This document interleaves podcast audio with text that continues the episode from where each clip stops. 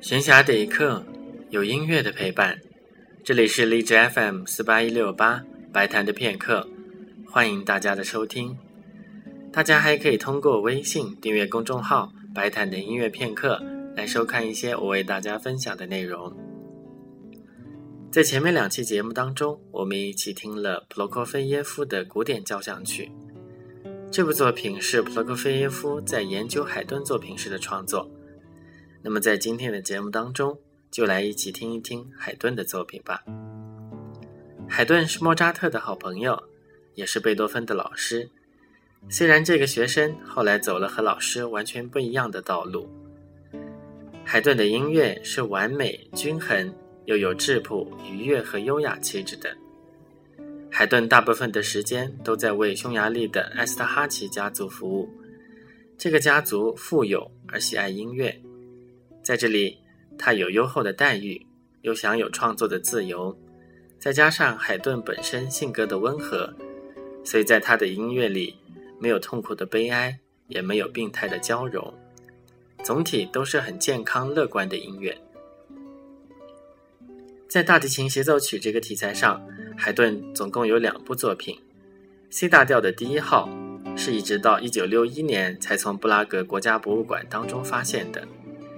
今天将要播放的是第一乐章，这个乐章带有宫廷般的优雅和美感。